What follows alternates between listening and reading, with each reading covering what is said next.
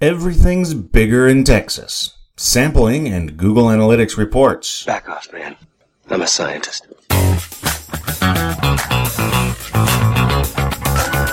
It's the Conversion Scientist Podcast. I'm Brian Massey, the Conversion Scientist. This article originally appeared in Marketing Land on March the 5th, 2015. I'm just one of many awesome authors you'll find on Marketing Land, www.marketingland.com. Since before our friends in Alaska became the biggest state by area, we Texans have been saying that everything is bigger in Texas. More accurately, you're likely to hear, everything's bigger in Texas. I suspect that this conclusion was drawn from a statistically small sample set, however. But this is the magic of statistics. If you challenge this hypothesis that everything is bigger in Texas, you'll get a litany of evidence from any self-respecting Texan. The state fair's Big Tex, Dallas Big Hair, the Jumbotron in Cowboy Stadium, and former Governor Rick Perry's ego. All will be given as evidence. And most of the time, this strategy works. It's a list of four things from a possible data set of billions. A statistical sample is supposed to predict what the entire data set is like. However, a small sampling like this is no fortune teller. It's a bald-faced liar. And the smaller the sample, the bigger the lie. And Google Analytics tells us lies the size of Texas. Don't worry, Google Analytics has a tell. You see, when you run certain reports, you'll see a message in yellow that says this report is based on so and so many sessions, and it gives you a percentage of the number of sessions, and then clicks you through to learn more. Now you're going to see this if you have a lot of visits to your website and you run a report on an advanced segment of your visitors. Google does this because it could take minutes to hours for Google to slog through all the data for a large site to deliver such a report. The default reports in Google Analytics are pre-processed, so they don't have to be sampled, even on large websites. So if you want to do anything interesting with segments, you have to accept results based on a sample of your visits. What Google Analytics does is analyze this smaller sample of the data you have saved and extrapolate what the daily data might look like for your particular segment. This is based on sound statistical practice. If you have a sufficient sample size, you should get an accurate estimate of the number of sessions, page views, or events for your segment. In this article, I'll help you answer some questions about these reports. What percentage of sessions is good enough? Will a bigger percentage really be better? How do I use lies in my analysis? And what should I show the rest of the company? First, let's start with a reality check. I highly recommend that you start with reality before you believe anything that Google Analytics tells you. This would imply that you have some data on your business from another source other than Google Analytics. Some potential sources might be compare internal sales numbers to your e-commerce transactions. Leads generated in your CRM can be compared to thank you page visits or conversion goals in Google Analytics. Your ad platform's click data can be compared to the campaign or channel data in Google Analytics. Older companies often have some homegrown analytics data to compare to Google. Data from other analytics tools like Adobe Site Catalyst can be compared to Google Analytics. You'll want to do a correlation of this other data to Google Analytics to see if the two are reporting similar data. I talk about this in my very first column here at Marketing Land. Statistical tricks you need that prove you should read this column every month. I recommend pulling 60 or 90 days worth of day by day data to do this correlation. In the column, I actually show you a scatter plot for 60 days worth of data comparing asynchronous analytics to universal analytics for the same website. One of the values you get from a scatter plot is the R squared value. The R squared value tells us that there is a 99.8% correlation between these two data sets. They are statistically correlated. However, that doesn't mean they are identical. I also show you a scatter plot of the correlation of both the sessions and the page views for a site that had tags for the asynchronous or classic analytics on the site twice. It was double counting page views. In this scenario, we would expect classic page views to be double counted, but sessions to be the same. In the scatter plot, you'll see that the R squared value for page views is close to 1.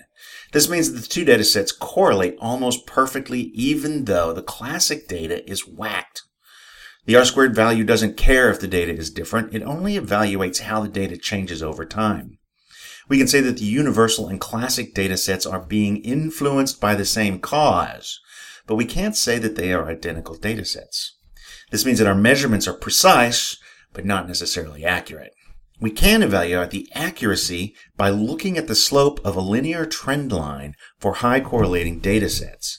If the slope is close to 1, then the two data sets are reporting similar values for each day. In the case of page view data, the slope is closer to 0.5. This is the classic signature of duplicated tracking code. The R squared value and slope are calculated by Excel and can be turned on in the properties settings for trend lines. I ran some correlations to see what kind of sample rates delivered believable data that we can use to base our business decisions on. And here's what I found. First of all, the amount of data affects the sample size. It should be no surprise that if you ask for 90 days of data, your sample size will be lower than if you ask for 30 days of data. Remember that Google Analytics is trying to maintain the responsiveness of its interface. More data takes longer, so Google analyzes less of it. As an example, for 90 days of data for a custom segment, my report was based on 2.85% of the data. For a 30 day report, however, my data was based on 7.65%. Now I could dial these up to 6.2% and 15.5% respectively using the control on the Google reports, which I'll talk about in a little bit. Another thing I found is that you want to use sample reports for large data sets only. The accuracy of the data is a function of the size of the resulting data set. To test this, I created an advanced segment that mimics the built-in mobile device segment from the audience mobile devices report in Google Analytics. Selecting my advanced segment triggers sampling in my custom report. I can then compare sampled data to unsampled data to see if they correlate. And this will tell me what effect different segments will have on the accuracy of the data. For the site I used, there were over 2 million mobile sessions over 90 days. The custom report correlated well to the built-in report. The R squared value of 0.95 and the slope that's close to 1 tell us that this sample data represents the actual data quite accurately. However, for a custom segment for one particular mobile device that has only 50,000 sessions over 90 days, the sampling doesn't deliver accurate data. The R squared value in this case is 0.05, and the slope of the trend line is 0.3, nowhere close to 1. The data delivered by the sample report is just noise. The bottom line is that sample reports don't work for small segments of your database. Stick to the built-in reports for these segments. Keep in mind that Google Analytics samples sites with a great deal of traffic. The data for your small business is probably not sampled at all, so you can use advanced segments with confidence. Another thing I learned is that dialing up the sample size helps. Google Analytics allows you to increase or decrease the sample size when running custom segments. You can click on the little icon above the sampling report message and actually turn up the precision uh, by increasing the sample size. So moving the control to the highest precision will often double your sample rate over the default, which is set in the middle. This seems to provide little solace, though, as moving your sample rate from 5% to 10% feels pretty insignificant. It's not, especially for segments that will return smaller data sets. I provide a scatter plot for a data set that compares a custom segment to the built-in report in Google Analytics, just like I did before. This was based on about 500,000 sessions. With an R squared value of 0.76, this data is right on the bubble of being useful for decision making. However, if we dial up the sample rate in Google Analytics, we can actually gain five points of confidence in this data. This is the difference between trusting this data and having to disregard it. I recommend getting in the habit of dialing up your sample rate for important reports. In the column, I show you how to build a daily report that will allow you to do this kind of analysis in your own data. To generate the correlations, I use a report that gives me the data that I need by day. You can use this report to do correlations to any second source data you've got.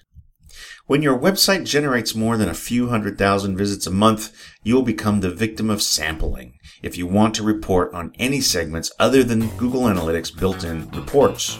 It's important to know when the sampled data is accurate and when it's not. Don't be the victim of a big Google Analytics lie. Once you feel good about your Google Analytics data, what do you do with it? Well, that's what we tell you. We're Conversion Sciences. We optimize websites based on the data that Google Analytics and other analytics packages provide to decide what could be keeping your conversion rates and sales down. Call for a free consultation www.conversionsciences.com. We'll be happy to get on the phone with you, talk about your site, and paint a picture for what could be if you do a little optimization. I'm Brian Massey, the Conversion Scientist. Thank you for listening.